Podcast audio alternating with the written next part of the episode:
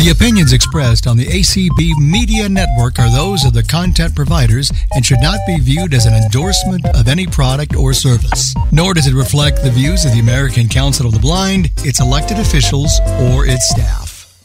Larry Gassman and the Calliope take us to the very first Tuesday Topic show of 2024. Happy New Year, everyone, and welcome to Tuesday Topics.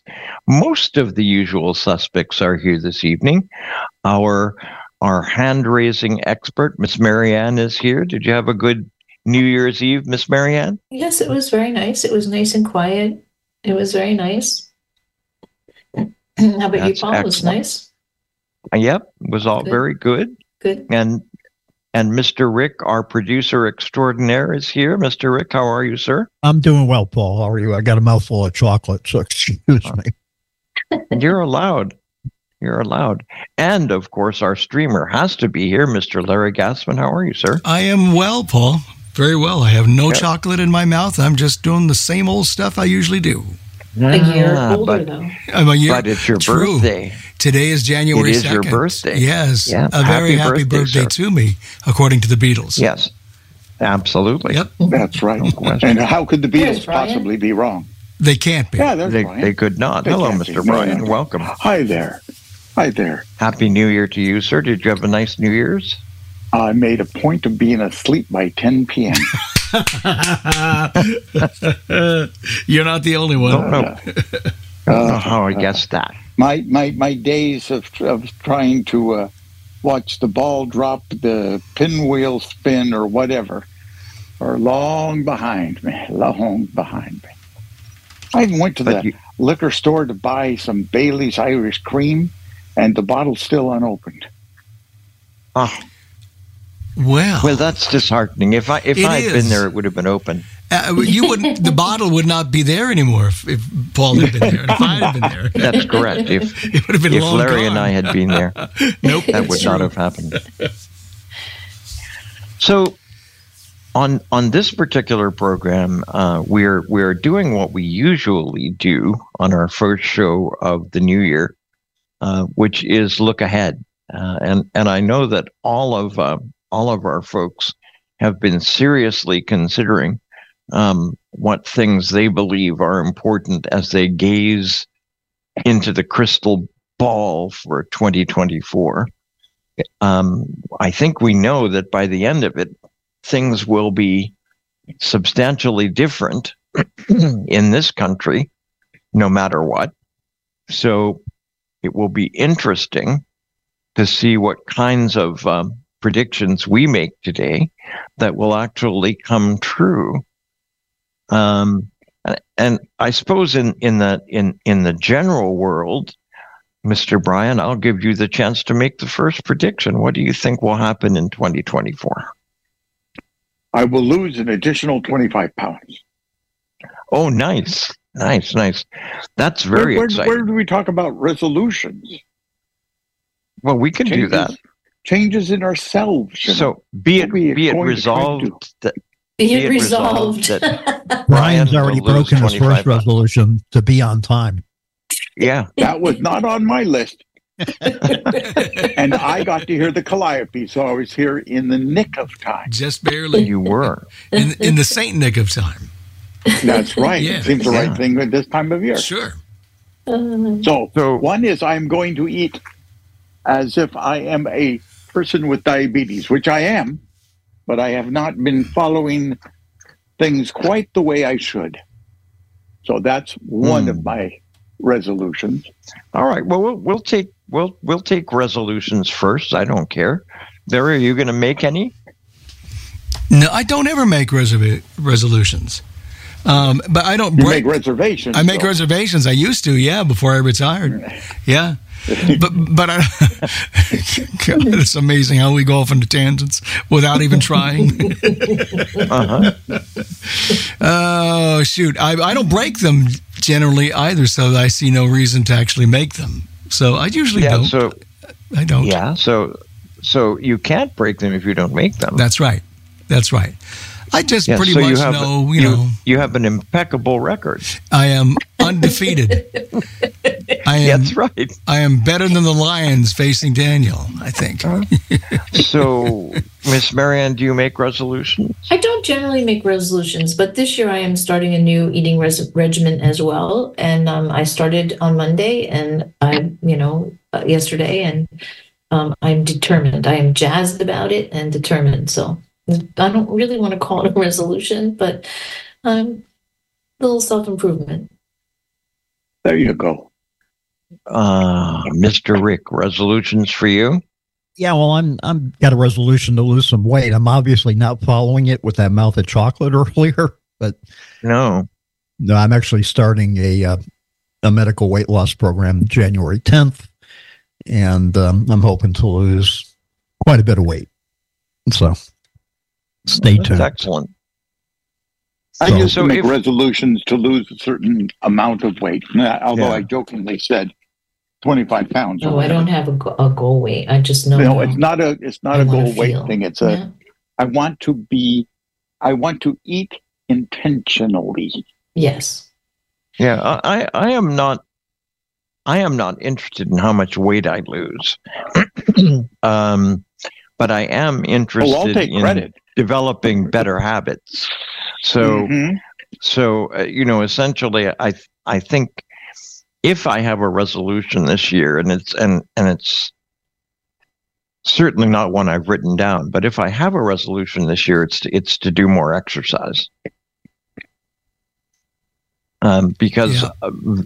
very many of the activities that I operate with um, don't um, require me to be walking around. However, the truth is that many of the things that I do could be done while I was on a treadmill, for example. Yeah, reading. Sure. Yeah. So. I mean, I walked all over So- Disneyland today, and it was, you know, mile up and a mile back because we walked from somebody's house. But I and I, I won't do that every day because I'm not going to go to Disneyland every day. But I need to find other things to do, and I don't need to lose any weight. But I still want to be able to walk a little bit and keep active. exactly. Exactly. So, I, so if I have a resolution, I, I guess it has to do with that. Um, I was telling folks before the show, Brian, that I got a an Apple Watch for my birthday, so I can certainly incorporate some of that stuff into my little regimen, and we'll Well, see how I- it all goes. That you you've discussed what my second resolution is is to exercise regularly. Just again, my resolutions are more about lifestyle and and those kinds of things than they are I will Yeah. stop this or I won't do that or I will do this Yeah. whatever. I'm going to regularly exercise and I'm going to eat with intention, realizing I have diabetes. All right. So, and what's the third one, do you think? You got to have Uh, one, otherwise, you can't have a percentage that you actually live up to. Um, I think that uh, your third resolution is to um, uh, find more things to do for yourself. in a way, I, I said to regularly practice my ukulele. That doesn't benefit anybody but me. But if it makes me feel mm, less stressed or whatever, then I, I guess that would be it. Yeah. And and One, and Marianne, and you're going to do more singing this year. Um, yeah, maybe learn. Maybe I should um resolve to try to learn more songs, new songs, or relearn some of the ones I've forgotten. Nice, nice, nice, nice. I did karaoke Excellent. three times last month, so singing There you go. Oh, So What style? so country. So. Brian, we're done with all of this, all of this um, personal crap. So, tell me what's going to happen this year. we we have resolved. Yes, exactly. So, what's going to happen, Mister Crystal Ball fortune teller, sir? Well, being in as much as I am here in Massachusetts, Yeah. and in 20 days, I think it's 20 days, New Hampshire will be holding its Republican primary. I anticipate that we will be under the leadership of a popularly and legitimately elected president, which I anticipate will be Joe Biden. From your lips to God's ears. That's Yeah. that's my prediction. All right. Um, Miss Marianne, do you have do you have a prediction? My only prediction is that it will be a chaotic year because every single presidential election year is chaotic. It's frenetic. The ads and the calls you get on your phone and um, the negativity it's it's just uh, it's I, I just see um, chaos in our future for the next you know 11 months and um, you know around the world with the you know two wars at the same time um, I, I just I, I have a kind of have a knot in my stomach about the year Mhm. to come in terms of our country and worldview. Mr. Rick? Um, I don't know. Do you It's, have it's- any it- it- well, it's a very scary Yeah. year.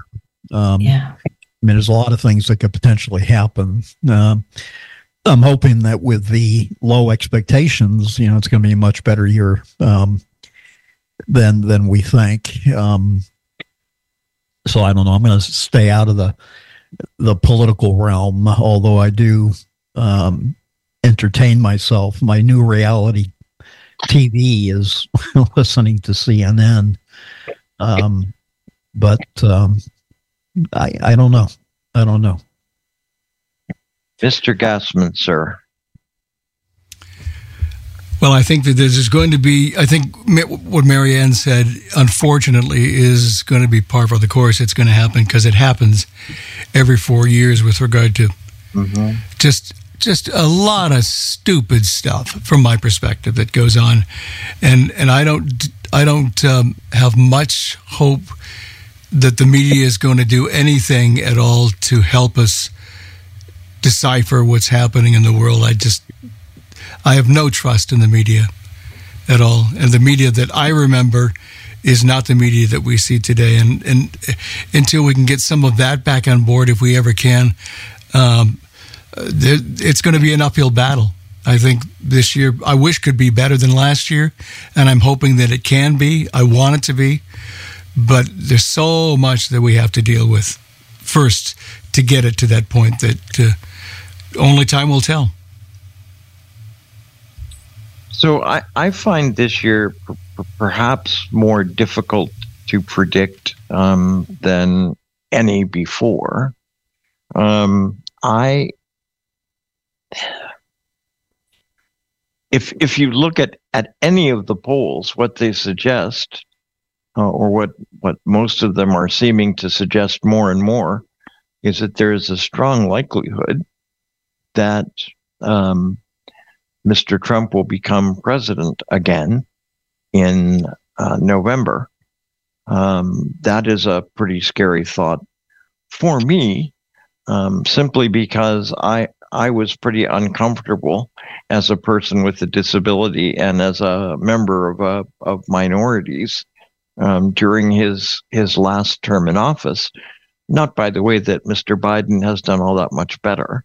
Um, so I so I don't want to be um, in in inappropriately praising one party over another. I think the Democrats, who we expected to do a good deal for folks with disabilities, really haven't lived up to much of an expectation with regard to that. I think the difference is though that there's not an animosity toward us from Yes. the Democrats. That's I think what Yeah. makes the climate when you know it should he become president again, Trump become president again. That's what makes it scary for us, Paul, is that there's an Yeah. animosity toward minorities. And I I think that's right.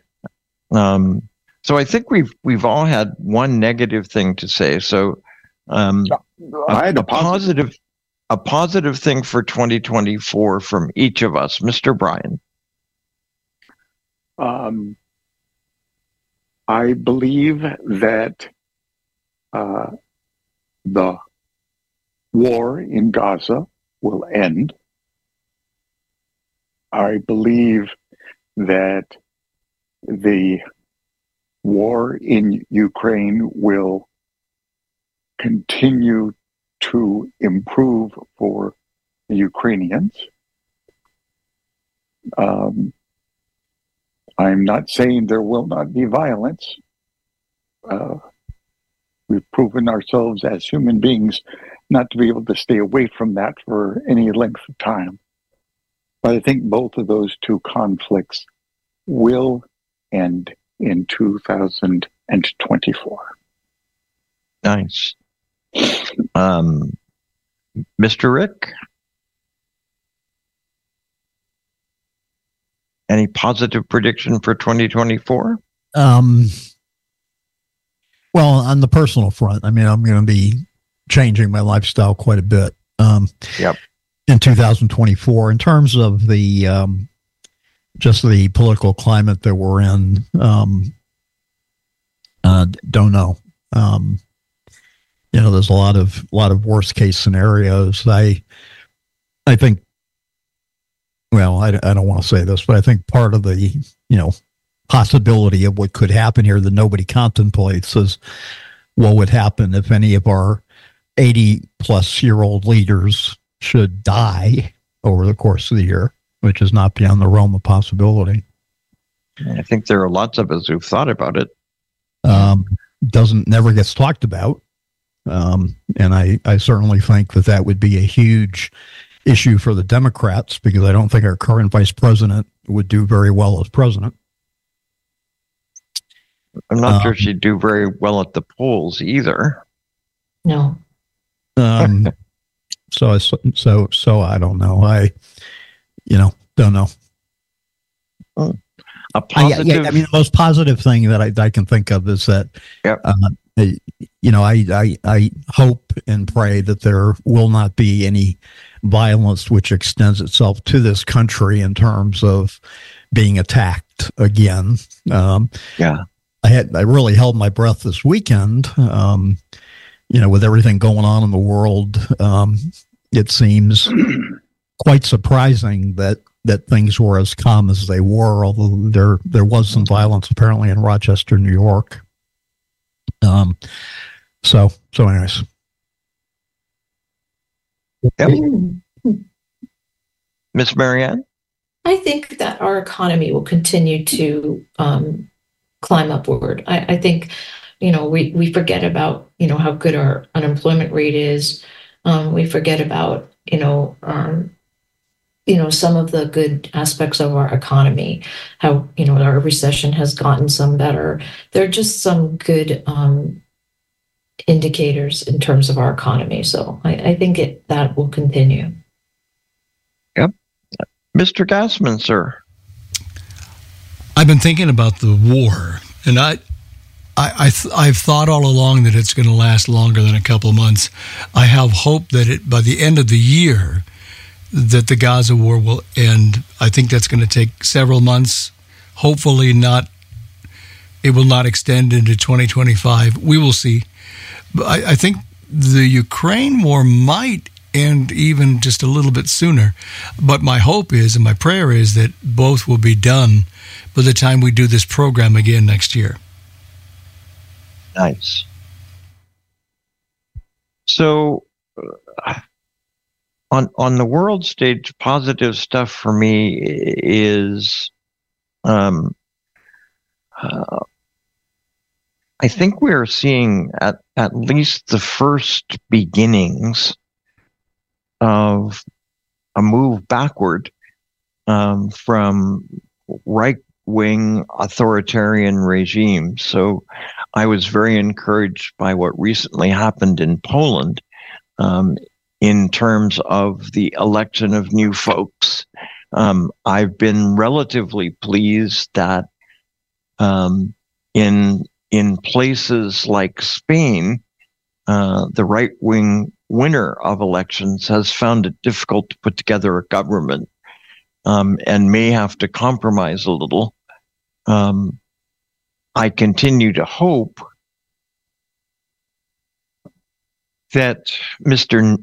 Netanyahu in in Israel uh, will eventually be forced um, to to be more inclusive of folks in Israel and will eventually be replaced simply because I don't think he's being a very effectual leader at the moment, and I don't think he's leading Israel anyway. I think the military is, um, and I think it would be nice if if if they would disavow him and put somebody in power who is going to be more likely um, to interact appropriately and effectively with with other leaders.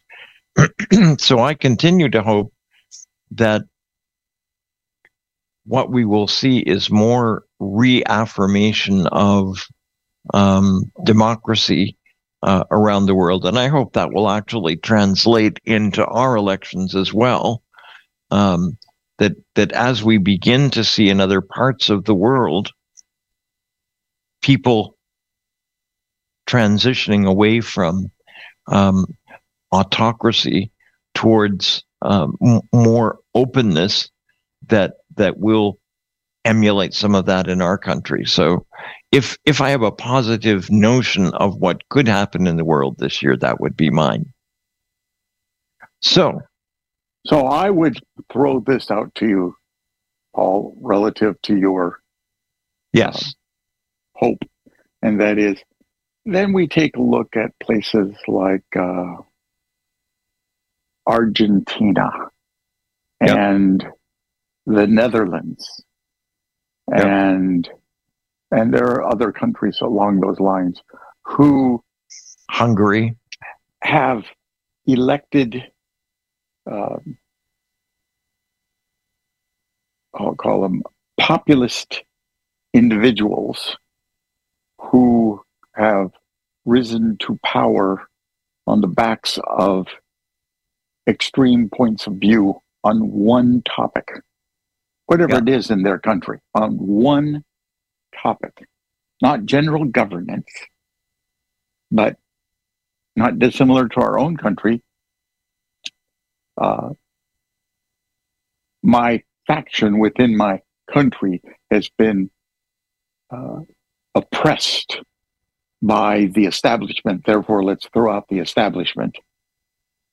And that creates real uh, a real rocky road going forward. Yeah. So I think that's so, going to be a tough prediction because there are so many, many countries in such a state of of um, change in one form or another. Right. Take a look at the the growing distrust between um, Canada and India between India and China. Um, I mean, there are a lot of lot of big players, big mm-hmm. players who just aren't as stable as we've become reliant on. But I hope that um, there'll be a a uh, what, what would you call it? A moderating, making things right. a little more down the center than the edges of things. Yep. So Hoping so too. Walk the edge of a cliff of some some type. How about predictions new... relative to the whole idea of, of, global warming? Do you see anything changing in 2004 or 2024 rather, in the way of uh, how our world responds to the planet's needs? Um, simple answer no.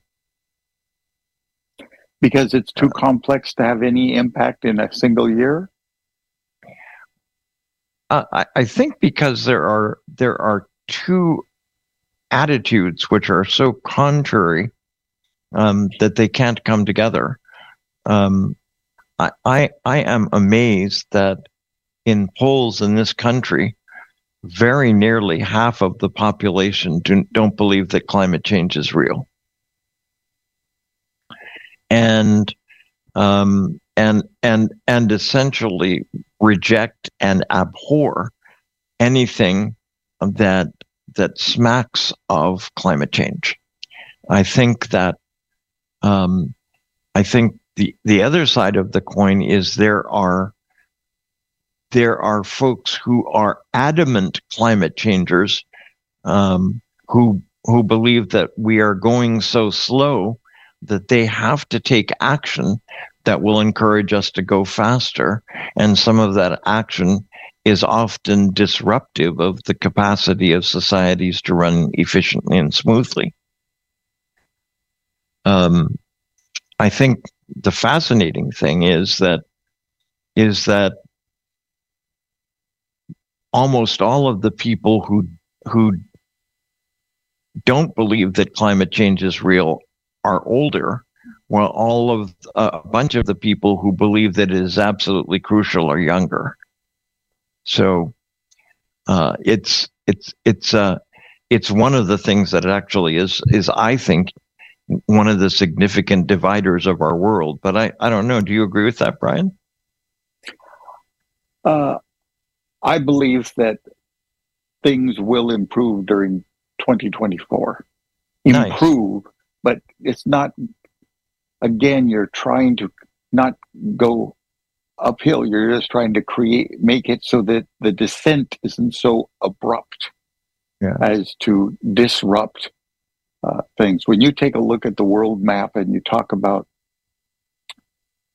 sea levels rising, it's amazing how much of the planet would be covered by water if the seas only raised three inches. Uh, so we're going to see a couple of those types of events occur in the near term, and I'm I'm anticipating that when countries go under, literally, that uh, that will be the wake up call. People uh, come to expect. Take a look at California this weekend, this past weekend.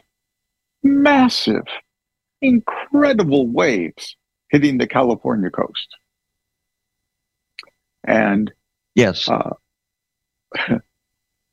it's not just that weather event. There's other weather events around the world, droughts here, whatever. And I know that part of the media that we get, uh, it may be accurate that there's a, a a drought in the Sudan or whatever, but the fact of the matter is, is not the first drought that's ever happened in the Sudan. It's just that we, two things, know or get told more about what's happening elsewhere. So we don't make our opinions based on our own personal observations. Uh, but we also we're uh, we're going to start. Uh, I think we're already starting to see the effect of global warming in something other than sea effects. Example, the Panama Canal. Panama Canal has a huge backup of getting shipping through the Panama Canal. And it's not because there's more shipping.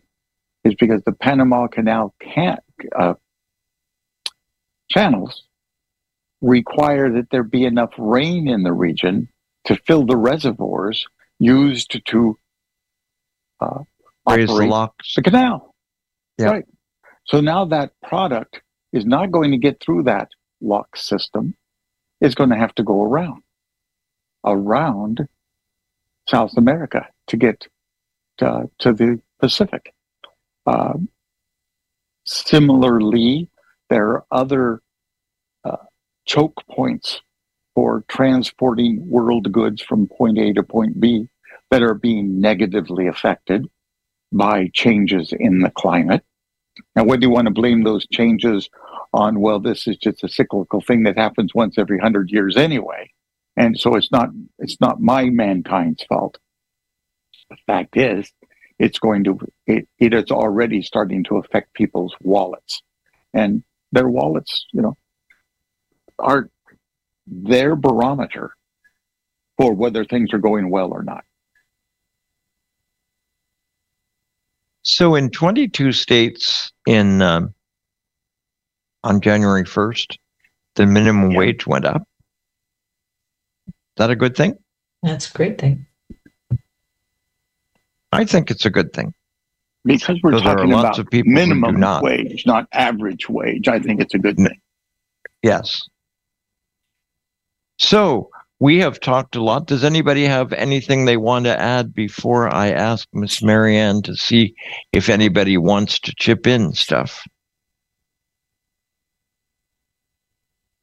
Miss Marianne, do we have folks? We do. Call in user one. Yep.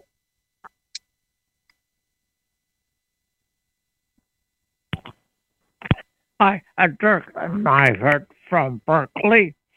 And what we have not discussed are um, invasive species, habitat loss, biodiversity loss, greatest um, extinction in, in since the dinosaurs. We have not discussed pollution. We have not discussed plastic in all our bodies now. We have not discussed nuclear weapons.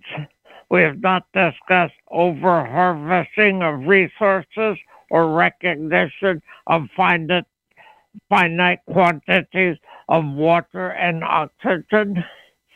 Yeah, I, I would I would remain an optimist, but everywhere I look for optimism, I am struck and smacked on the cheek or the butt with scientific reality and any empirical view of our troubles makes them surely seem daunting and intractably difficult, if not impossible, to solve.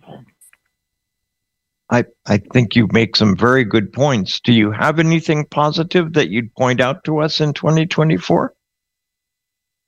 Well, I, I am just living in hope and optimism that Democrats will reclaim the House, Biden will become elected, and uh, Trump and his worshippers will be relegated to the dustbin of history.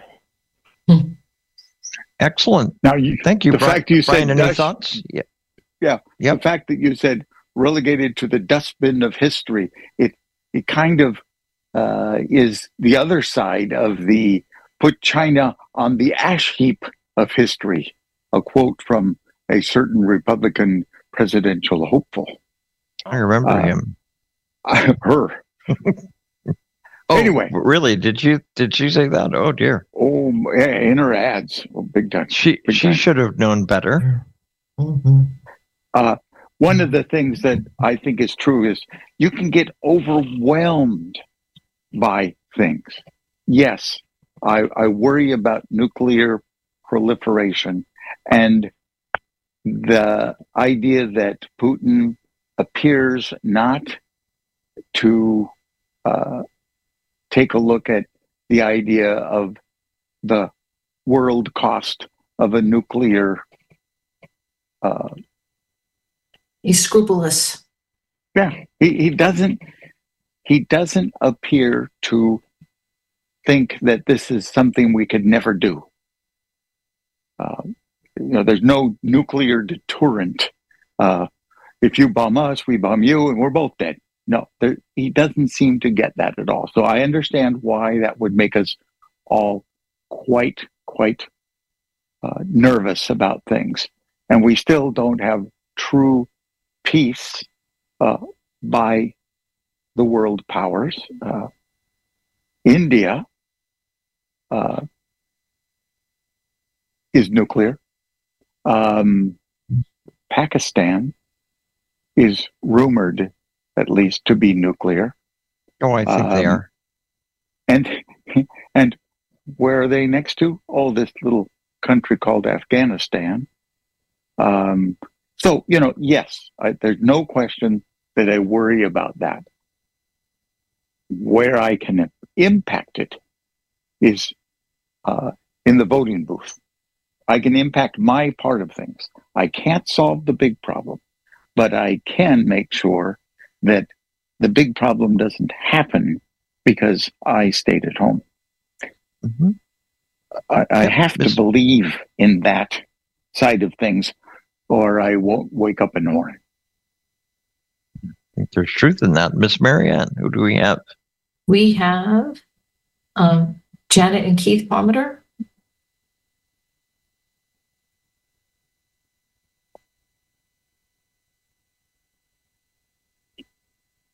Janet unmute. and Keith from Georgia.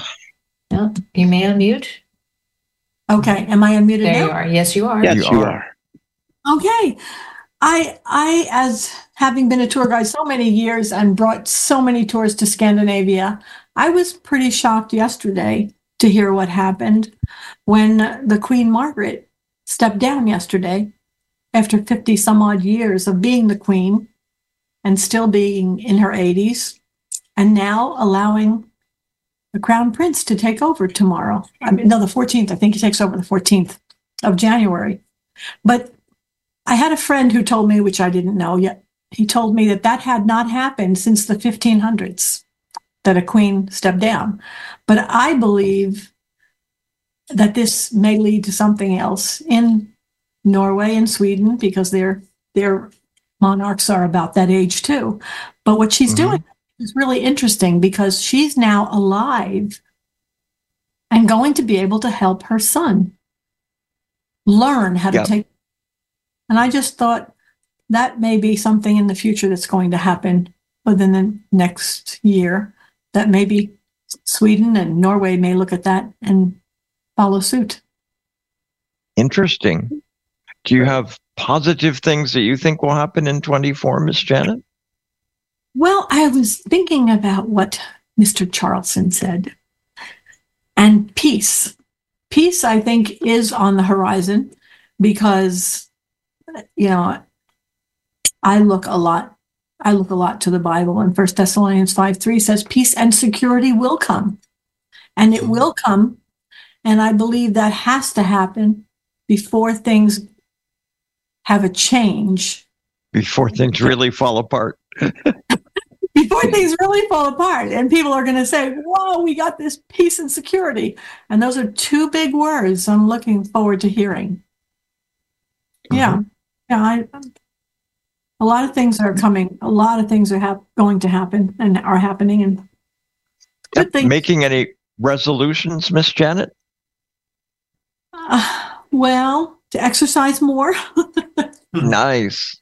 we're trying walking more Yeah. And and Mr. Keith, are you doing anything exciting in terms of resolutions? Not really. Um, I am, you know, I, I do go What's that for for pretty you? good walks yeah he does he's better than me and, um, it's something that I try to do sort of regularly. so your resolution is to, to make sure your wife goes with you I guess so. Excellent. Excellent. Excellent. Thank you, you two. We appreciate it. okay And where perhaps we'll hear from you in the second hour when we start talking about blindness stuff. Did, did we unmute? We did, I, have Teresa. did I- did I mute yet? Teresa. No, mute.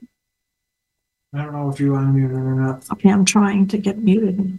Good evening. Happy New Year to everybody Happy here. New Year to you too, Miss Teresa. Thank you. I'm kind of scared. I'm worried about the elections in this country. Mhm. I'm sure a lot of people are, you know, with good reason.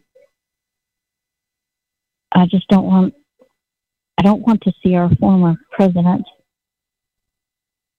getting back in the White House. I I hate to Mhm. think what would happen. Something, you know, what I something I wish would happen, and not in, you know, wouldn't happen. It wouldn't affect this country, but I'd love to see more women over in Iran Mhm. just Yep. say enough is enough. You realize that almost two generations of women, they were little girls when the Ayatollah, the first Ayatollah took over There in were. 1979. they would have Yep. been little girls. And that that's been 45 years ago. Oh, more than that. Yeah, well, Yeah. yeah. more than that, really. But um, I remember when Two they had the revolution. Shah, Yep. Shah was um, forced to flee, and I didn't understand what all this was all about, you know. hmm But I was hearing about it on the news,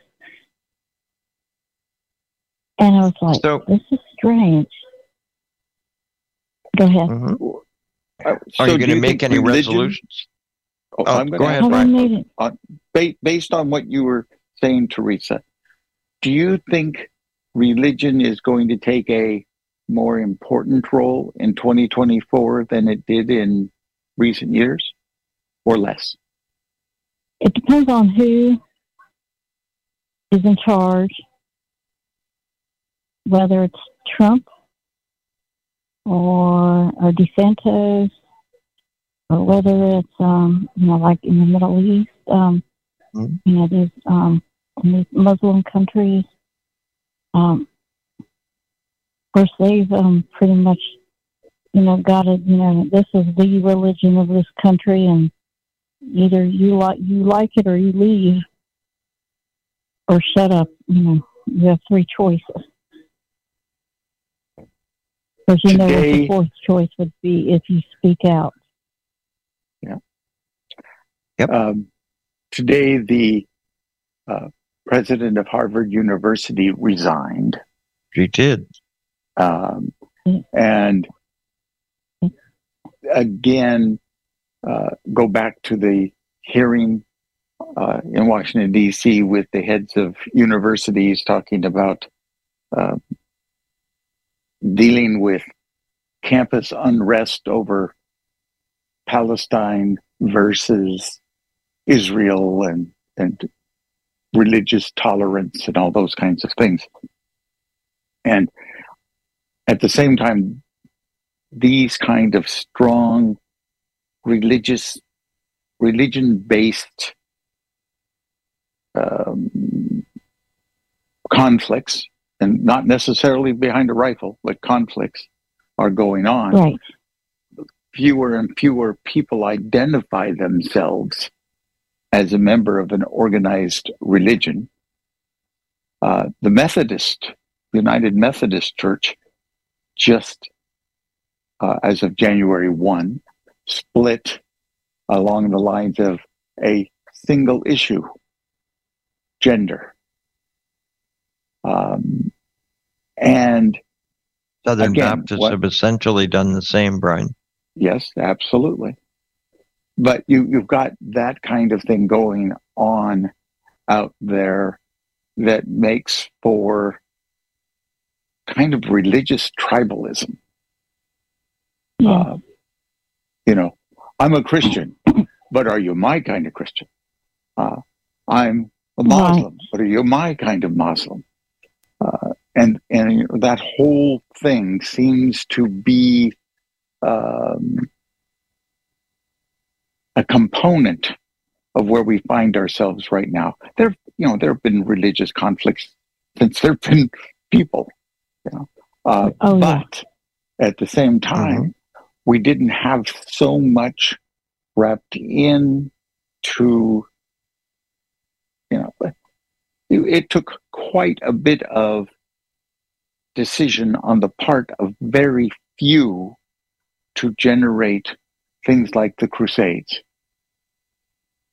oh yeah The king says we are going to, or something along those lines, right? Uh, but now, an individual can bring down uh, a jet, told the pastors. Uh, It's true. Because that weaponry is out there. Uh, and and lest my my more conservative friends think I'm not talking about what's happening at our southern border, I find that to be a huge influence.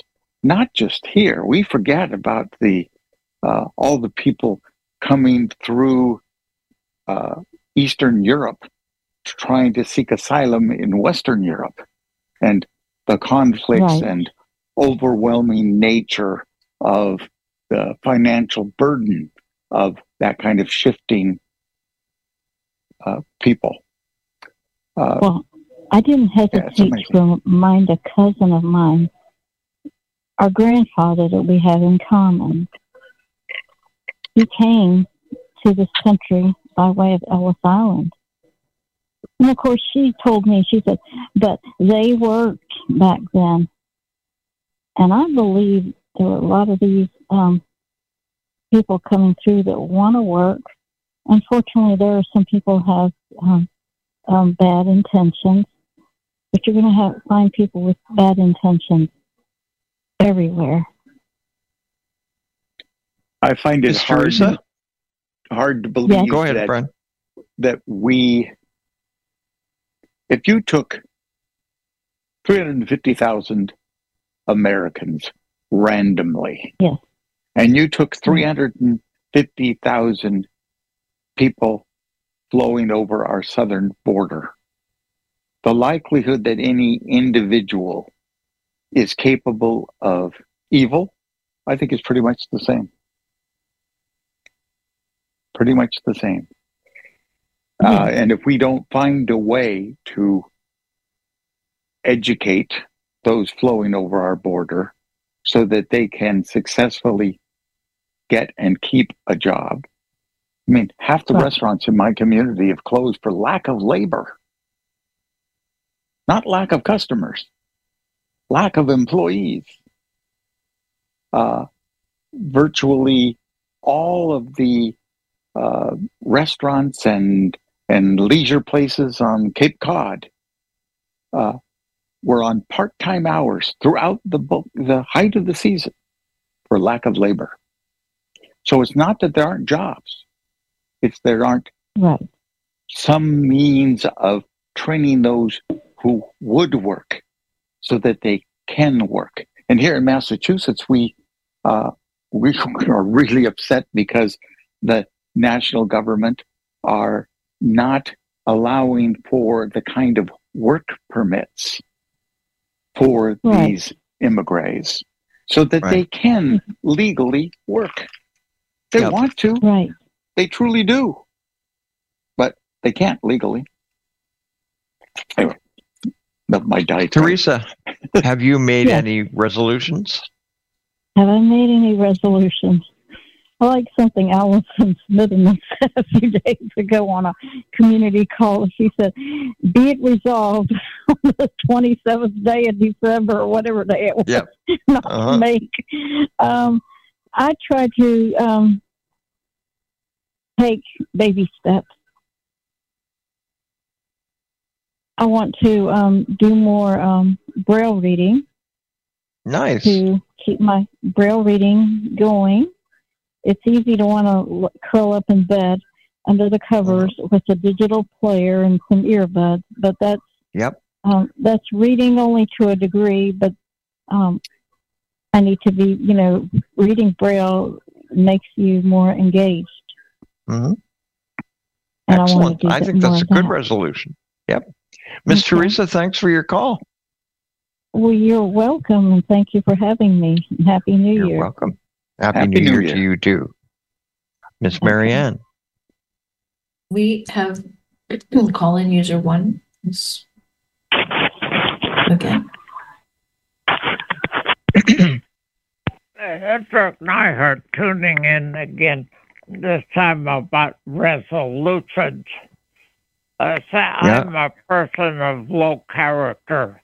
I made a resolution on December 31st that I would get more exercise, that I would lift weights and I would walk. And on January 1, I'd broken both of those resolutions. I, I do wonder about the psychopathology of people who make promises to themselves and cannot keep their promises. I think you've got a point. In general, I prefer not to associate with such people. Here I am. Anyway, that's my two bits about resolutions. Thank you, sir. Well, I wonder, you know, I like I said when, when I make resolutions, they're very general in nature. Flexible. Uh, That's what they are, Brian. They're they're intended to allow myself not to become defeated by a single misstep. Right? None of them are never do this again and never do that again. And then three days later, you know, you're drinking a cup of coffee uh, late in the evening or whatever you promised yourself you wouldn't do, and you've done. And it breaks your spirit when you know you break your own promise to yourself. So I try to make resolutions that are more general than that.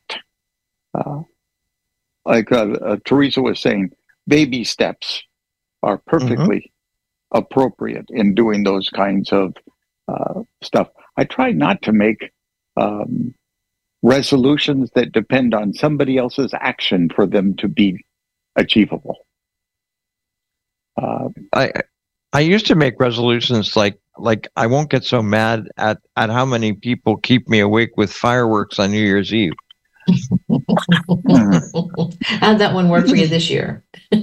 Uh didn't work very well. No, I just went back to sleep and then woke up and then went back to sleep and then woke up Exactly. and then went back to sleep. That's all you can do. But but it is a it is amazing how many of them there are, and Yeah. it is amazing how loud the darn things are. Especially when it's quiet in your room. Mhm. Everything's magnified. It it it, it is Yeah. is quite amazing. Um, so let's let's begin to focus our attention more on on blindness stuff because I think there are there are some positives for 2024 in terms of blindness stuff. Um, uh, the Brian, did you see the AFB's announcement of its uh, new plan? no, I did not. Did that come out today? came came out about four or five days ago. Okay, I'll have to.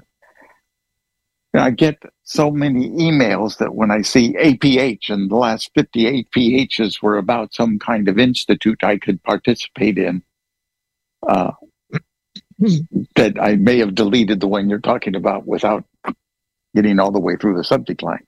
So what what was their plan? Well, it it it was interesting because I think that I think that it seemed to me, and I, I don't know if any of the rest of us have read it, but it seemed to me that that they were going back in the direction um, that AFB had been in before a little bit. So so I, I I think they were determining not to concentrate quite so entirely on employment in this plan but to become more involved in in a broader range of issues, and I think that's a good thing. Um, Well,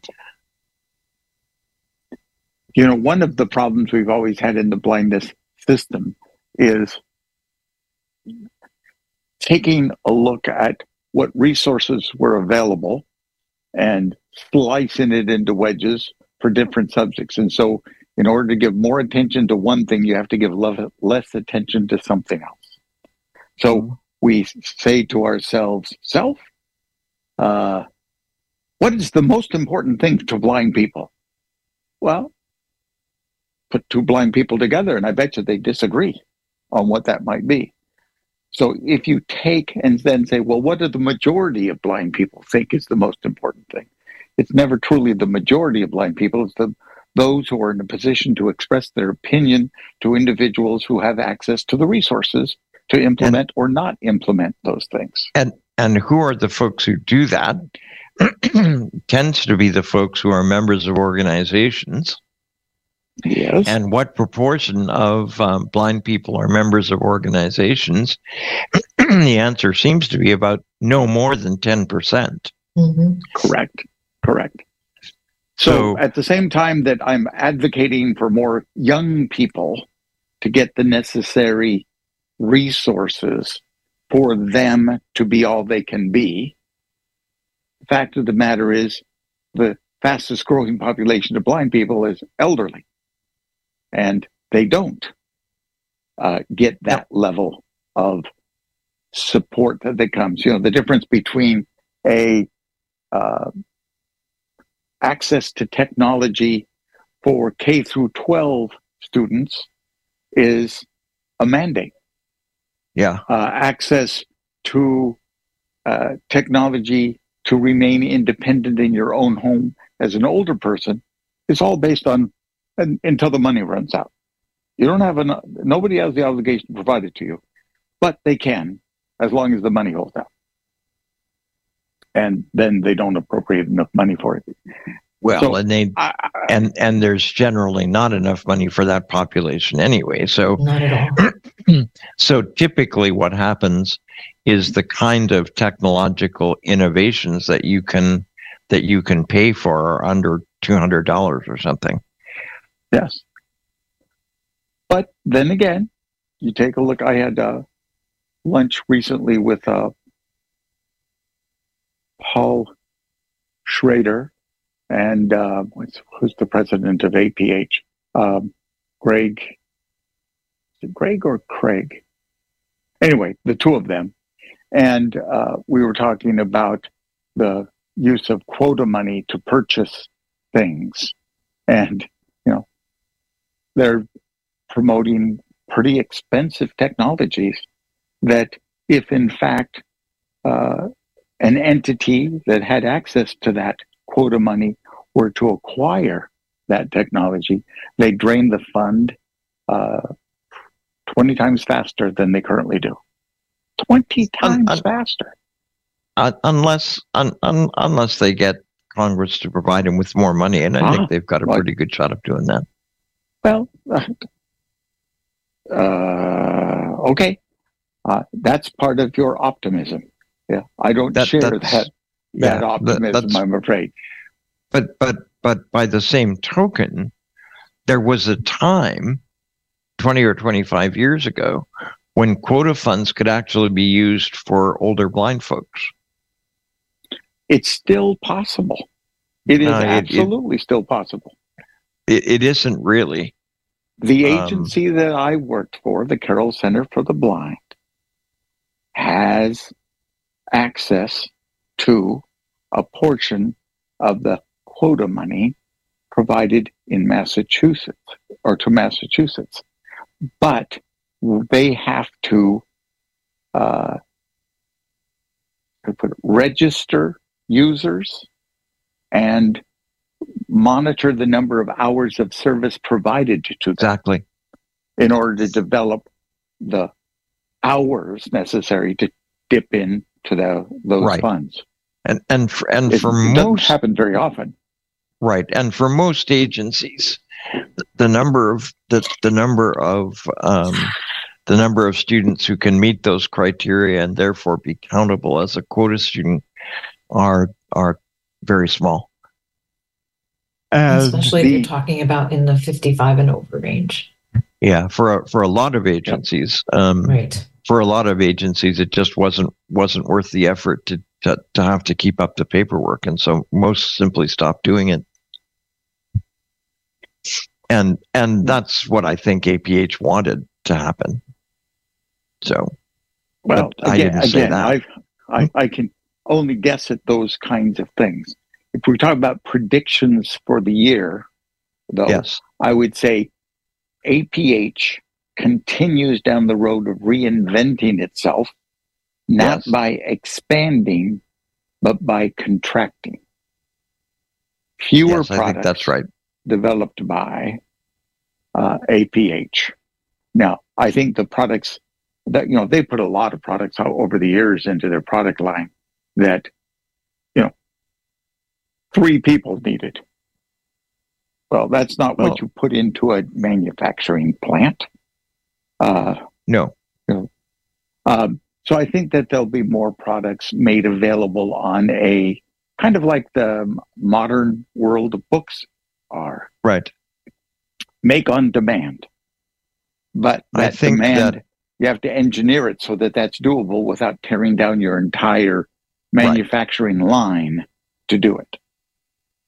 And I think they will continue to partner with um, with outside entities like Humanware, um, because I think they perceive that they get a larger bang for their buck if they do that.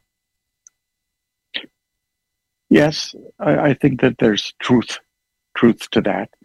I, again, I think that AFB will continue to uh, narrow its scope in a way. Um, not that they're going to. we're talking about, you know, more than just employment. Yes, I think Yep. they're absolutely going to do that. However, I think that they will continue to try to see through their structure um, where they can have the biggest impact Yes, rather right. W- considering their resources and the like rather than how they can solve the world's biggest blindness problems I think that's correct. I think that's correct, uh, and and I think that um, entities like within ACB, like AAVL, uh, the um, our our group for aging folks, and BRL and Lua, will will actually continue to grow in influence this year because I think there's more room um, for all of them to to get um, to get heard and to be taken seriously. I also think that um, I also think that uh, the um, the group of of private agencies operating together uh, under our friend from Orlando are are Mhm. going to continue to be um, more and more influential and and more and more central in terms of some of the things that are that are that are getting done at the moment. Sure, Um, big data is going Yes. to have a positive impact i think you know we kind of shied away from from pulling together numbers because we were afraid that since we're a low incident population uh, those who make decisions based on numbers were not going to find us very appealing as a uh, group uh, of individuals. I think big data can say otherwise, especially in an, in an attitude and economy that doesn't talk about who who are your potential customers. It's more about um, not trying to cater to 18 to 20 year olds. It's more about trying to see how you can get people of all ages to buy into your product or project. yeah, and pro- probably the most the most important single development in in the blindness field over the last couple of years and going on to this year is the emergence of big data and and the preparedness of people to put enough money into it so that you actually get some results out um you know i Yeah. i know that there are a lot of vr entities this year who are going to be perfectly prepared to pay for some of the big data that's going to be done um, with regard to employment age blind folks um, this year. And and Yep. when when those statistics come out, I think they're going to have um, a, a, tremendous um, effect uh, on on the ability of folks to go not only to the federal government but to state governments as well, and say these are the realities that that we're operating with, um, and and we can prove it. So another positive for blindness in 2024, I think, is uh, the maturing nature of AI.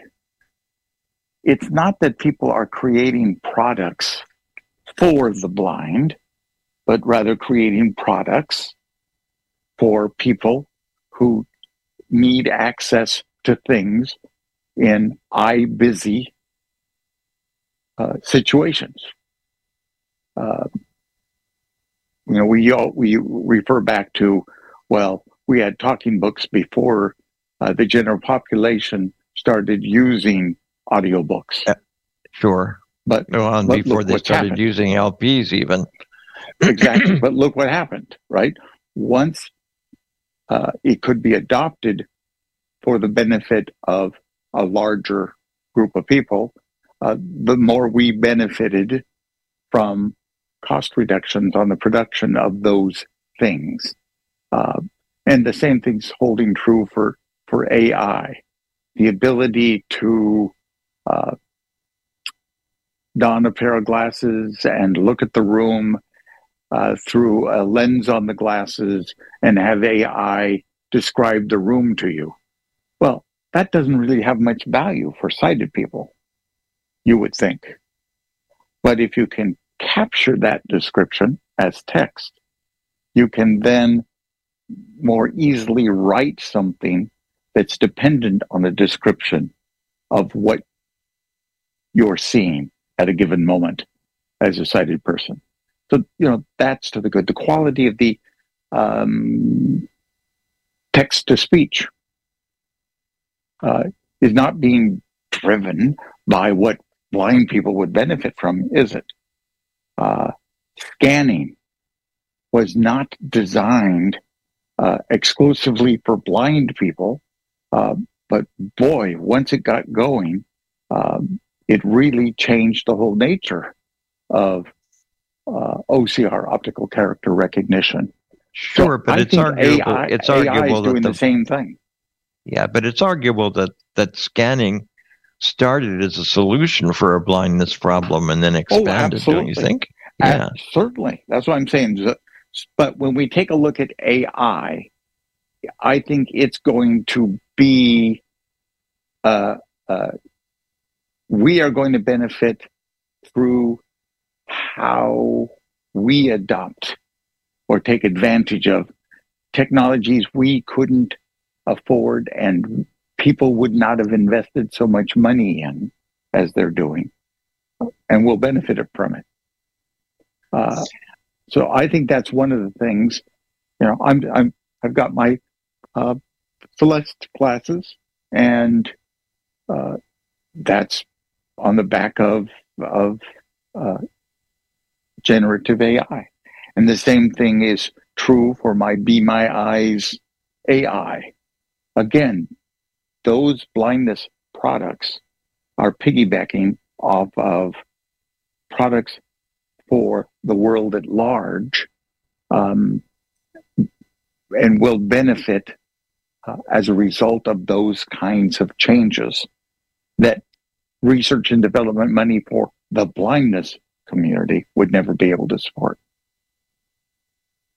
I, I guess my question, um, and uh, and by the way, I, I absolutely agree that probably the most important development of 2023 was certainly AI, and and and that it will continue to impact stuff. But there are already a number of groups coming together talking about the impact of AI for blind folks. And I wonder if if the blindness system as a group uh, needs to come together and and and develop a, a kind of a a top ten wishes with regard to AI. Um, if we can agree on such a thing, and I think we can, if we if we make an effort to do it. Um, but I, I, I, guess I'm afraid that otherwise I, have got this sense that AI is just going to kind of develop like Topsy and, and lots of things that blind people could benefit from, we might not. Well, I think, I think there's possible that, that you have a good point in some areas. For example, a lot of attention in AI is generating visual content. It's sure. Uh, trying to make it so that one can describe what you want your character to do in a video and then have AI generate a video that has your character doing that. Yes. Uh, that kind of thing. And that would draw attention away from improving the life like nature of AI voices. Uh, I suppose that's possible uh, that it would be such a big distraction that it would have a negative impact. But I don't think that's where things are headed. I think that we're going to see, uh, you know, what are, what are the biggest issues about being a blind person? What's the what if you were to say what are the three top things that blindness creates a disadvantage to those who are blind versus those who are sighted? What are the three biggest disadvantages? Transportation, clearly. Reading handwritten yes. materials. So access to information. Yeah. And uh, the ability to move around effectively yep. and safely. Yep. Yeah. Those would be one and two. Is there a third? Um, yeah, but I think it's I think it's more complex, and I'm I'm I, I, I think it has to do with with um with with the way we can interact with society and that sort of thing. Yes, I would say the third is that whole right. blindness, sightedness interface. Right. Uh, you know, ed- expectations and attitudes right uh, about blindness you know you can do it and then you find out people don't think you can do it and therefore they're not going to allow you to do it so exactly. there's that component that those would be the top three for me so how does ai impact access to information yesterday uh, as part of my christmas present uh, presents, uh, plural, I got a rice cooker. And with every rice cooker comes the rice cooker manual. So I pull out the manual, I put on my Celeste glasses, and I turn to page one and click my glasses to do text recognition. And it says the title, and that's all. Okay, fine. Turn to page two. Page two had that, you know, don't use your toaster while in the shower kind of yep, yep stuff that you get yep. in these manuals. uh, and I have to get to about page four before there's some real content there. And it's in tabular form, talking about water to rice ratios, depending on mm-hmm. white rice or brown rice or long grained or short, uh, all that kind of stuff. Then I get to the next page, and what the hell? They're reading me all the warnings again. What's with this? Well, it's that that page had the warnings in Chinese. But my AI glasses said, and then say translation and said it back to me in English. That's access to information in a huge way. Uh, and so AI is going to improve our access to information dramatically. You're going to find that there's going to be more audiobooks that are read by AI rather than by narrators. And whether or not you like that AI voice, you will get access to that content much more rapidly as a result right. of that than having to deal with studio time and all of that kind of thing. Footnote um, one. Yeah. Footnote one. Yesterday, for the first time in my life, I saw a book from Audible read by uh, synthetic speech. And what'd you think? Well, I didn't download it. Um, I was surprised because I thought that was the last place I was going to see it, but it's there. It's there, and and as long as they label it as such, narrated by AI Fred MacMurray or whatever, then I'm I'm comfortable with that. But I do think that that makes a difference um, in terms of access to information, a fundamental difference in access to information. Do, do, then you go do, to. Do you have the same kind of of optimism that I do? That ten or fifteen years from now, uh, the the accessibility of web pages won't matter to blind people? I think that the way that the world will interact with web pages will be so different than they do currently. Were you using computers back in the days when we, uh, God, what was that even called? Um, the web was not the web quite yet. Uh, rather, you would type in a question and it would go out onto the internet and find documents that included right. the information you were looking for. And and it would Gopher. list those. That's the word I was looking for. Yeah, Gopher. yeah Gopher, Gophers, it was right. called. And you would get simply list after list after list of things.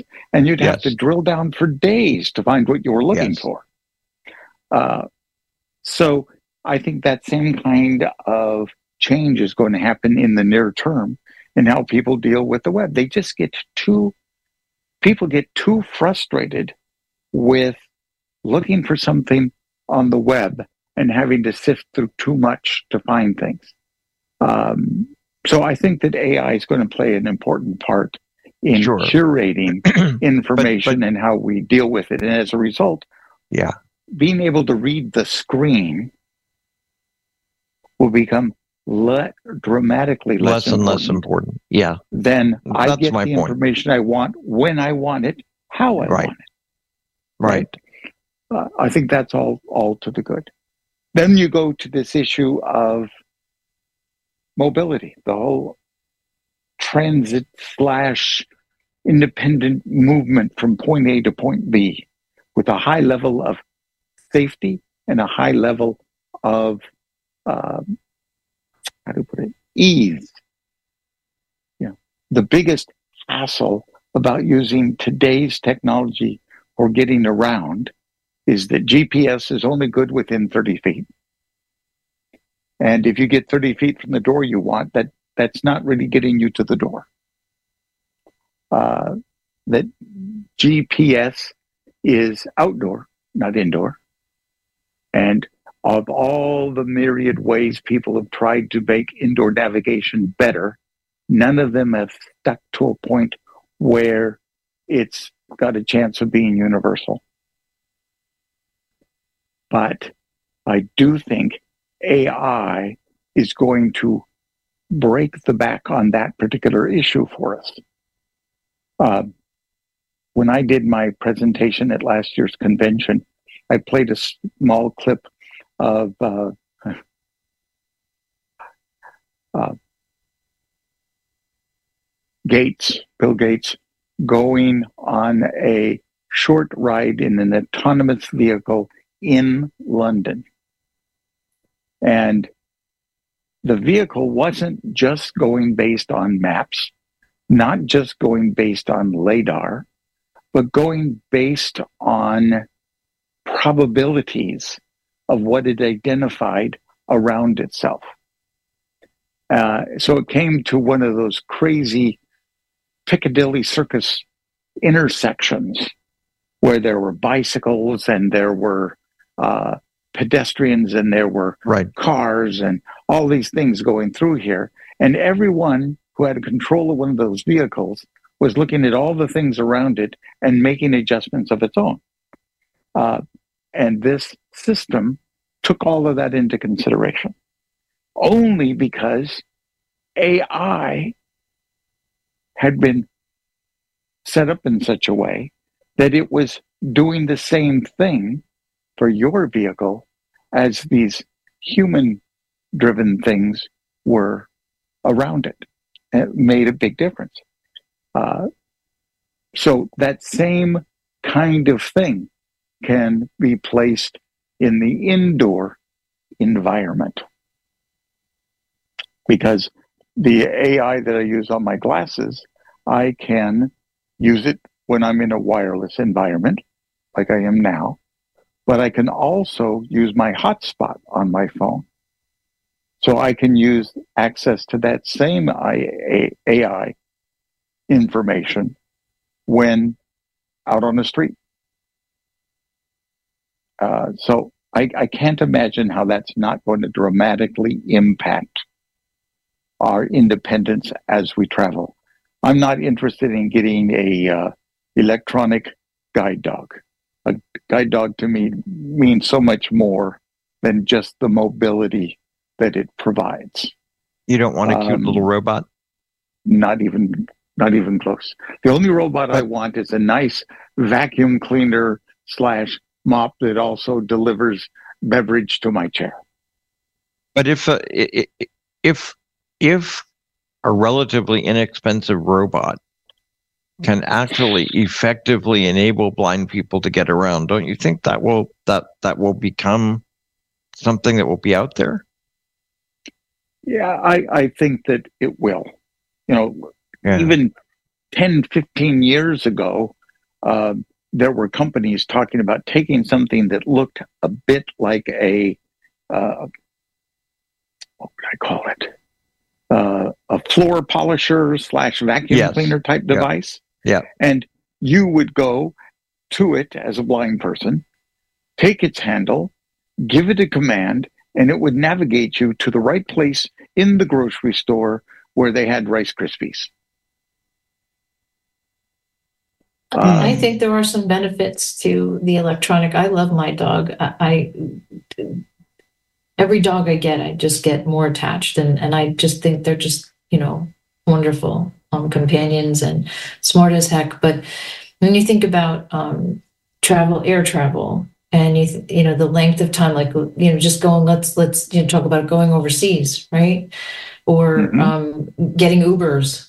You know that whole nightmare um, getting lifts. Although I have decided that I will pay the extra fee to get a pet Uber because I'm not dealing at my this stage of my life. I'm not arguing with people about my dog. Um, but I, I see some benefits to um, that kind of technology um, for blind people. Again, long term travel being one of them, airports and and that. Right. But I see that as being more wearable technology than a gizmo.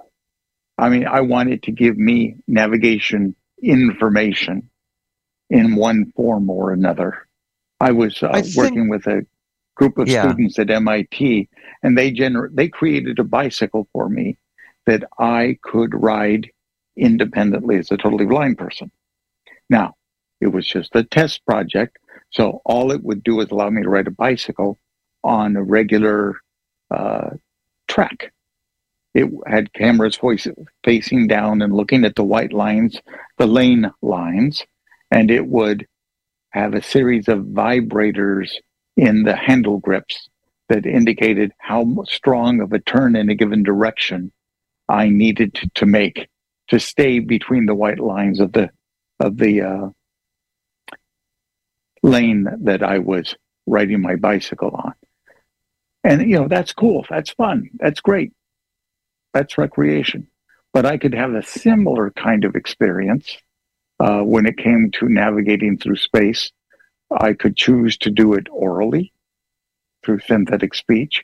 I could do it vibral tactily, right, where it Yes. indicates this, that, or the other thing through a sense of touch.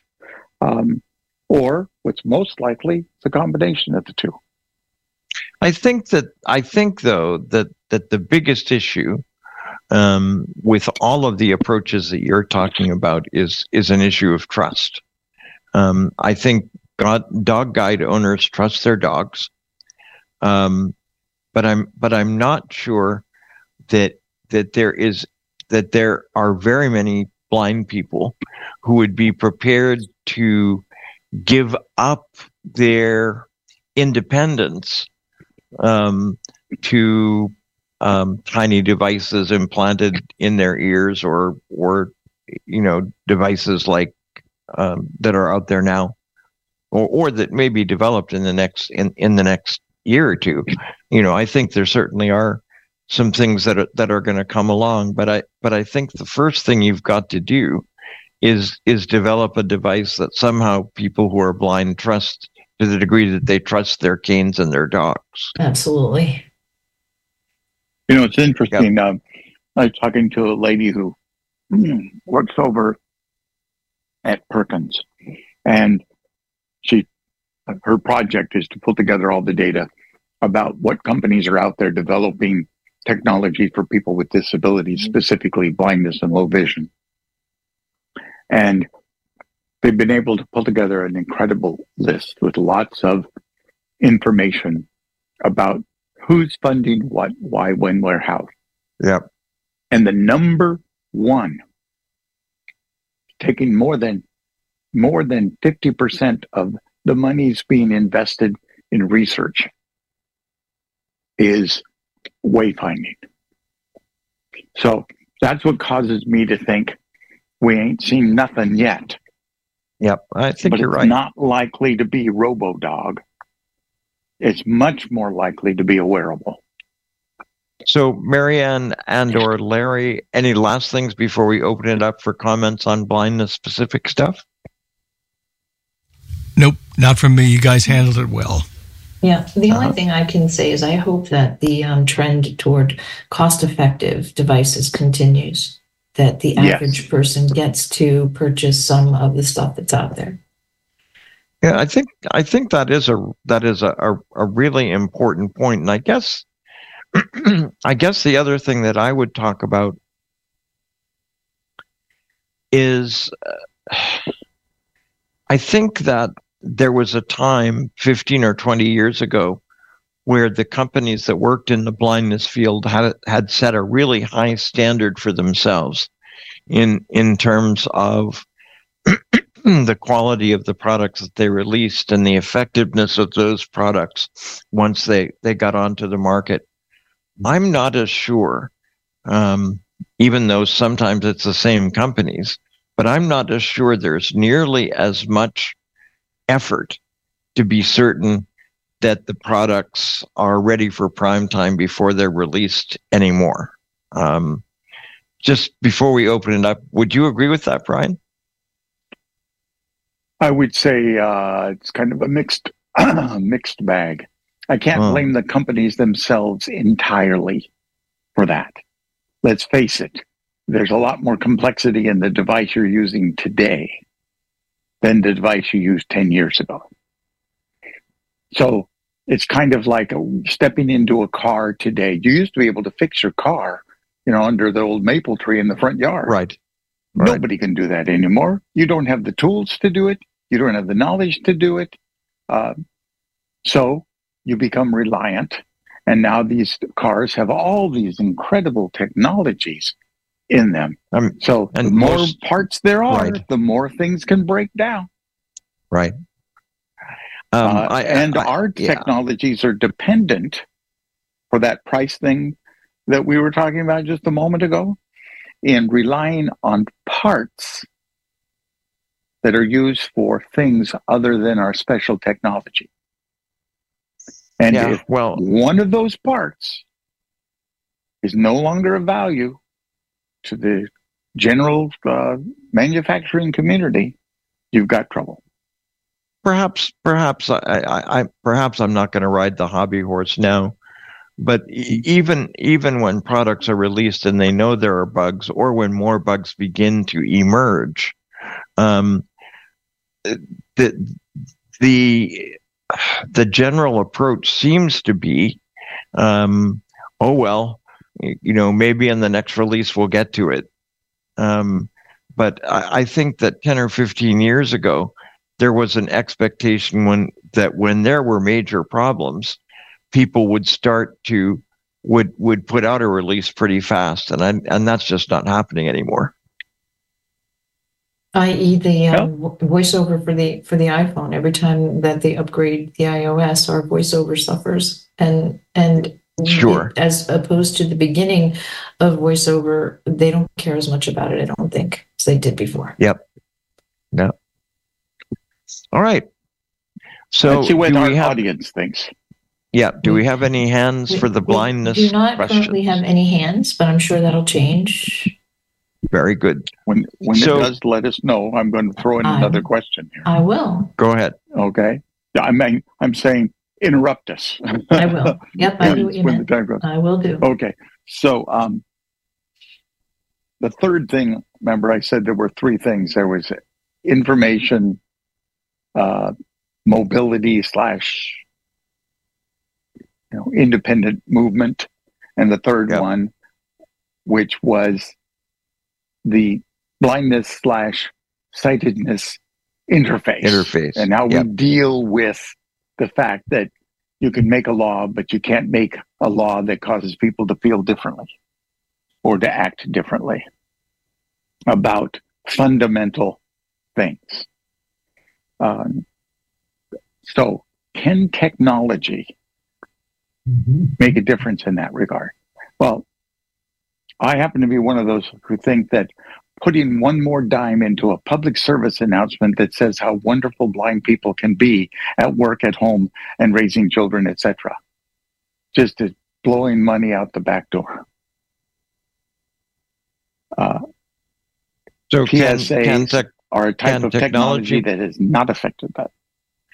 can, ahead. can technology make a difference? Um, yes and no. Um, I, I think technology can make a difference if we recognize that um, our, our ability to impact the sighted community, the non-disabled community, is severely limited. And if if we're going to affect change, that change is going to have to be affected within the blindness community itself. We are still doing a, a pretty inappropriate job of providing the kind uh, of detailed training that blind people need in terms of three things. First, I don't think we're doing a good job of technology training even now. We're we're we're giving blind people a minimum of what they need, and we haven't created an infrastructure that enables them to get access to, to more training or more information or more tutorials or more um, or, or or or more learning options easily um, after they finish that initial training. And so one of the things that happens is they set low expectations of themselves and and that's what they take into the workplace and that's why many of them don't last in the workplace. But the second the second issue for for me is is is far more important and and that is that that I still don't think we're doing a good job of teaching people to adjust to blindness. So blind people are are are the folks whether we like it or not who have to understand the kind of interface that you're talking about and and the severe limitations that operate and the ways that they can act and operate so as to maximize their capacity to be effective within that unfavorable environment. I don't disagree that it's not a single solution, a single act solution with things. And certainly when you say blindness slash sightedness interface, half of that is the blindness side. I Right. take, I, I simply acknowledge that some of the problems in that interface is generated by the blind people themselves. Yeah. And I, I just am a firm believer in lifelong learning uh, about Sure. everything. Uh, and certainly that also extends to blindness related skills. Sure, but Um, that's but but are are you so- the exception that proves the rule or or or or not? Uh, you know, I think I think we're at one end of the spectrum, all of us who are on this call, and at the other end of the spectrum are are a huge number of blind people who who who who learn as much as they absolutely have to and nothing more.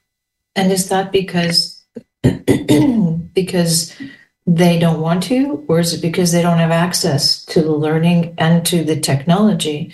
Again, it's I it's what I said about you know affordability too. You know, how many blind people who who can afford to buy the technology to learn it in the first place? I I think it's both those things. Yes. Um, I, you know, I would so. argue that the that the model that we operate with now with regard to vocational rehabilitation, particularly as it applies to blind folks, um, is it, it is is an unworkable model because what that model essentially says um, is that if if we give people who are blind um, a little bit of training and find them a job, we can then close their case and it's fine. But the Mhm. fact is that things change for blind people in terms of technology. Things change for blind people in terms of transportation. Things change for blind people in terms of the job they're in and the requirements that that job will require. I think that essentially the, the, the blindness vocational rehabilitation system ought ought to operate in an environment where essentially um, everybody who is ever a VR client gets to remain one. Without having When to I reopen their moved case from and Oregon- spend months doing it. Yes. Yeah. When I moved from Oregon to Massachusetts, I had to do that. And uh, Yep. incredibly ridiculous. It served nobody's interest, including the agency. Exactly Uh, correct. No, no, no question. The other thing, though, uh, is you know, there's a psychological aspect of this whole blindness thing. If you are sighted into your working years and then you lose your vision, you're carrying with you this internalized attitude or belief that if I were blind, I couldn't do anything. Not based on any scientific whatever. Not a word of it is based on any data. But I'm telling you, people feel that first and foremost. Absolutely. I'm now a pitiful whatever. And I don't know whether that's that's something in our biology or in our society. Uh, I see it across cultures. Well, I, well, and I it- think it it's both. never changes. I think it's So- both, but but, I- nonetheless- but but it indicates just how strong that that quote sighted blindness uh, negative interface is. Yes, yes, absolutely. The other part of that, don't you think, is that um, in this country, at least, when somebody's suddenly thrown into the world of blindness, they want to know who's going to take care of them. And the expectation is their society will take care of them. The government is what uh, I I would describe as that. If you were in another country, let's say you were in uh, I don't know Morocco, you're in Morocco, and you are uh, uh, working stiff, and you lost your vision. Would you expect that the government was going to help you with that condition? No, you know they won't. No, you know they don't. You know they don't. So who do you expect to help you? It- it- it- probably Family. probably very few people, but it's But the family are the only the, the family the only people who are going to interact and what and what they're essentially going to say is uh, you you can't do anything so just stay on the side and and, and chill and we'll take care of you. Yeah. we'll We- take care of you. We, we That's our hands. obligation uh, is to take care of you. So when it comes to a newly blinded person entering the rehab system, you're having to convince them of two things. One is they're capable of much more than they think they are. correct And the second is uh, what you're going to need to do is to invest in yourself to get to that potential. And We that means making convince their sacrifices. Oh, yeah, absolutely. Even if it offends the family. You also have to You can't convince their- imagine their how many blind people out there Mhm. haven't gone to work, not because they can't do it, but because their families become dependent on that paycheck from SSI, SSDI. Or they just don't Uh, believe they can do it, so they keep them down. I've seen that so Oh, often. Absolutely. A, a lot of the time. So when donning a pair of or a wearable piece of tech that can almost instantly make you like Geordi from Star Trek. go ahead yeah don the shades, the technology picks up where your vision lets you down. Uh, I'm already seeing sighted people who say, don't they have technology for that? Or don't they have technology for this other thing? Uh, so it's kind of a two edged sword to me. You know, uh, again, they just have this new stove put in and it's got uh, uh, flat glass top to it, and it also has a display in the center that controls all oven functions. Yep. Um, and the guy who brought it over here had every, you know, when I said, So, how do you use this thing? He says, Well, you touch here and then you push this over here. And I said, No, no, no. Let's try that again. Does the screen remap itself, or can I say put a dot there that is the on button? Or does the on button move or the whatever? And it was like he had never thought about that. He just assumed it's technology. Blind people can use technology. We Yeah, live in I- I- interesting times. we we do, but I think we're gonna we're gonna open it up to um, to other blind folks. We we we may talk about this uh, uh, again in the future because um, I I think there there are a lot of elements of your argument that I would argue with, but tonight is not the night to do it. So so I know we have Elizabeth with her hand We up. I don't know if there are other folks. There's one other, but we have Elizabeth has, um, you may, un you are unmuted, Elizabeth. I did. There you go, honey. Okay, I think that um, you're totally right about the training systems and how they're inadequate. But we also have to think about that the mindset, there's like three different levels, or at least I found out there were when I was teaching people. There's the ones that are the go getters, right? They want to do everything and they want to learn everything and they want to have all the resources you know, show them where to get them, they'll go do it. Then there's the ones, eh, they just want, you know, the the best, you know, the just what they need and that's all. They don't want to do anything else. Then there's the other ones that either don't want to learn or they want you to always, always, always be with them because you're the professional. And I think that's there's got to be a removal of that kind of mindset for any of it to work. And also to get rid of the ones I'm owed this because I'm blind.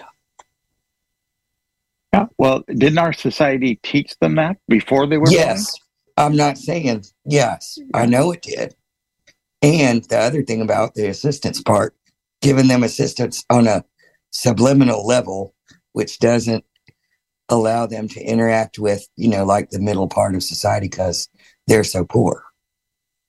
One of the concerns one of the concerns that i have um and, and brian you and liz can both comment on this is that is that part of the problem is we do nothing to assure that once people have gotten training they retain they retrain the, their ability to do the things that they've been trained to do. Um that That's that is once once they once they finish the training and they go home and the family says oh, i'll do it for you Right. or or the um or the society says you know it it really is kind of a pain to have you using this cane and to have you um going out on your own. Just wait a while i'll take you. Um and and and so i think one of the things we've got to do is to somehow create a willingness on the part of the blind people who we're training to recognize that if you don't use the skills, you're going to lose them. And I don't think that's, you know, in the the second two group of people, not the first one, but the second, the ones that will always go to the um, the families and them will always go to the professionals because they don't want to be bothered, and the ones that just want to learn the minimum, they'll never do that. Well, Yeah. And I don't see and nearly enough um, interaction and training of of again. I go back to the family. And the So family, they go back home. I was at a when I was training in Daytona as a vendor. We had we in we were interspersed with the people who were just there who were there to learn blindness skills, and we'd see them go home for the weekend and come back, and they'd be different people. They'd be like you know, um, they would have reverted because at Yes. home Regressed, for yeah. that period Yes. of time they weren't allowed to do anything and again not nearly enough training is involved with with the families which i think is is a huge hindrance to progress for people losing Yeah, I used to give my people homework yeah and I made them do it. good for you Your families or your or your clients, Liz? Um, mostly the clients. Uh, if the Yeah. family was willing, I would let you know let them in to do it. They were mostly afraid Mhm. though, so they wouldn't do it. Yep. Very good. Thank you for your call, Miss Liz. You're welcome. Have a great one. Thank you. So we we have we have gotten a little bit away from from our topic, which is which is kind of changes in the blindness system in 2024. Um, I I don't think we're going to get all of the changes that we're talking about in a year. Do you, Brian? Oh, by no means. Uh, we, we are working on accessible currency for how many years?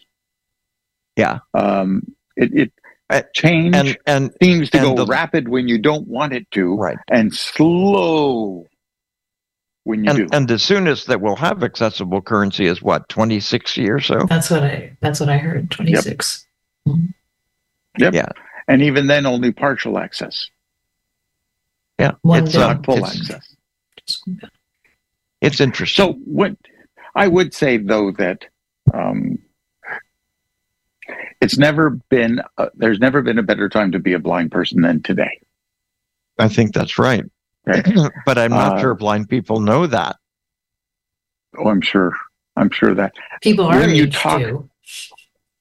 when you talk to younger people, um, it's not so much that I think that they uh, they got it too easy. They didn't have to earn it the hard way. La. They had expectations based on what we achieved. They expect there to be audible traffic signals, and they're outraged when they aren't there. yeah they don't have They the point of reference that we have No, no. Uh, they they simply do not. Um, and until it nips them in the toes in some fashion, because any any uh, thing you do to move forward can easily regress, like you were talking about with the blind individual. The system can Right. regress just as much.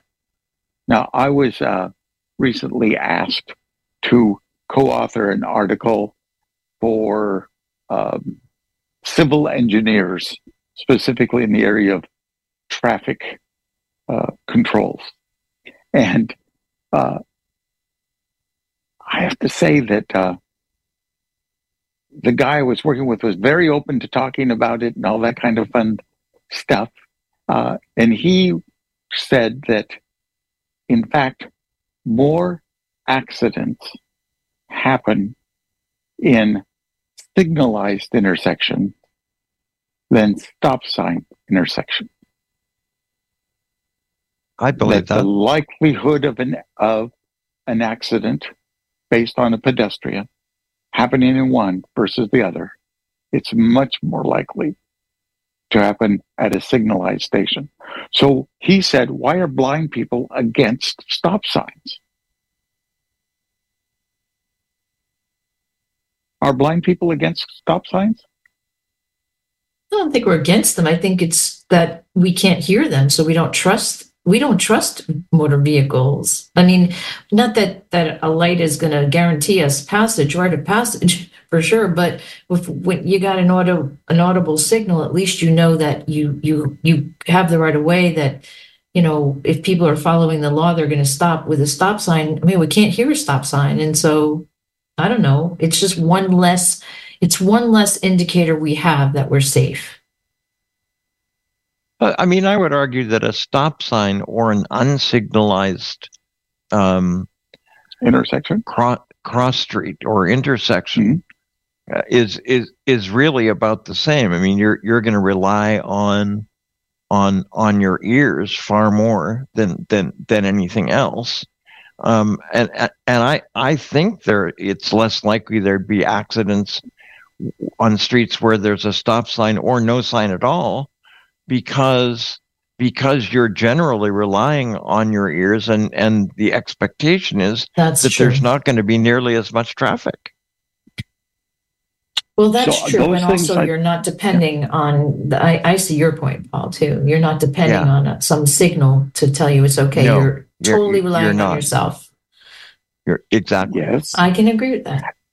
And the driver themselves, when the driver approaches an intersection with a stop sign, they may run the stop sign, but trust me, they are looking left and right as they do it because they don't have faith Right. that the other car stopped either. Right. I, I think so I, I think that's though the that, that statistical fact. yeah I think though that that is an area the the whole wayfinding area is an area where there's going to be a lot of change over the next couple of years, um, and and I think that um, and uh, I think that the difficulty is is there the volume of people who are blind to make use of them? And that's that's my biggest question. With all of these with all of these adaptations of the environment that we're talking about for people who are blind um, because I, I i i don't know how many blind people are using city buses anymore but i bet if we did a survey we'd find that the percentage was maybe one tenth of what it was 10 or 15 years ago Oh, absolutely. With the advent of, of shared ride systems, Mhm. um, uh, and with the increased amount of uh, vehicles on the road, Yep. with the quiet nature of those vehicles, some of those vehicles yep more more fear in the hearts of blind Mhm. travelers. Mhm. I consider myself a damn good cane user. But Mhm. if I could afford it, and I can, I'm not going to do all of that stuff. Nope. Or and it's not just the dollars and cents. Mm-mm. It's it's this Time it's and- the idea of convenience as well. Mhm. Your time So, is worth no. something. yeah My time is we- worth something. do we have any hands marianne We have um Janet and Keith have their hand up, let's let's do janet and keith and then we will then we will end it and Miss- that's your last Miss Ja- anyway. Mhm. yep miss janet and keith I was going to say when you were speaking about Morocco and different countries, in Thailand, they would take blind children and just throw them in the back of houses and leave them there in back rooms. And you mentioned family, Paul. Um, 2014, I was speaking with the senator of Bangkok, and he said his family did not do that to him in Thailand because they took him and they made him go out the front door. They, they threw him out the front door, he said, and, and he would be walking out there and they said, explore the world. If you fell down, feel the dirt. If you hit a tree, feel the tree. yep He became a president of the World Blind Union. He and, was- and that's He was a phenomenal person because his family did that to him. They helped him learn what the world was like. And Yeah. as a side note, I just wanted to mention what my cousin sent me today because I was really going to mention that until Mr. Charlson mentioned Morocco, and I thought about the senator. anyway, but my cousin sent me an interesting thing this morning, and I I've been thinking about it. But he said it was a statistic he wrote to me that he said in the very near future they're expecting world statistics to be 1.3 billion aged people losing their sight. 1.3 billion in the world's population. How are you? And that's just kind of a staggering statistic, but those people at aging and losing their sight, we've learned along the way what to do and how to live. My heart goes out to aging people that are losing their sight because, like you said, they they don't know what to do. They feel like Mr. Charlson said, their life is we can't do anything. Our life is over, and yet they have no idea it could just be beginning. Yep, I, I think that the statistics interesting, and yet if you look at the statistic, it it really isn't any different from the statistics we've used in this country forever and ever in terms of identifying that population. Mm-hmm. Um, you know, we we've we've already said that 20% of the people in Florida have a disability. And and if you if you translate that in terms of the world's population, that that 20% would be probably 1.7 1.8 mil- billion. Wow, yes. Yes. Because we're approaching 9 billion in terms of the world population now. That's right. So it's um it's scary. Miss Janet, Mr. Keith, thank you very much for your call. You're welcome. Thank you for your we, show. We appreciate it and we will talk soon. So I don't know what we have what we have learned tonight or or, or whether our crystal balls will be effective. We really probably need all you guys to play some of this stuff back next year to see how many of the things that we said were in fact correct and how many of the things that we said were in fact absolutely wrong. um, I think that would be that would be an interesting thing to do. The I, I think the other issue um, with re- with regard to 2024 is uh, I I think it's it's it's clear um, looking back at last year that there were a bunch of things at the beginning of the year um, that that that we did not expect, which happened in 2023. I, I don't I don't think I expected that that we would be engaged in a full scale war between Israel and Gaza at the beginning of 2023. That that wasn't where I was seeing difficulties. Mm. Perhaps, um, perhaps China, perhaps some of the other things. Um, with regard to blindness, I don't think any of us at the beginning of 2023 used the word AI, and that's an indication of just how fundamentally um, and rapidly uh, uh, a revolutionary change has overtaken the world. And, and, and I don't think we have any idea just how significantly revolutionary AI is going to be, not just for blind people, but for everybody in the world. Uh, and, and, and I think more positive than negative, even though I, I was always the namesayer in, in this, the naysayer in this group. Um, Brian, final thoughts, last 40 seconds, perhaps? I we'll would say that there's there's much to look forward to in 2024, and almost all of it, uh, you as individuals can control yourself. It's all a matter of that attitude and being willing to act. Uh, so I, I think that's what 2024 is going to be all about. Whether individuals stand up and act, not just in their own best interest, but in the best interest of the community around them. Very good. Marianne, final thoughts? Uh, no, no, I. You know what? I think Brian is right. I think um, it's all up to us, um, at, at, least you know within our, our own space, whether we act or not. Even so much as go, you know, getting out and voting. Um, just do something to make a difference. Larry, final thought? I'm a proponent of the glass being always half full. And I try to maintain that. It's not always easy, but I try and maintain that. And that's the outlook that I need to continue to use in 2024. I think on on Sunday, uh, I will put out a first announcement of what's going to happen on Tuesday topics. I'll have to make that decision actually uh, tomorrow, and I will. Um, we talked about some ideas uh, for Tuesday topics, and we'll see if if it'll happen next week. But I, I, think that one of the things that we do want to do at some point in January is to talk a little bit about the impact of um, society on folks who are blind, who are members of other minority groups as well.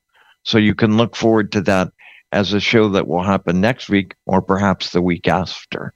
In the meantime, thanks everyone for being here and good night.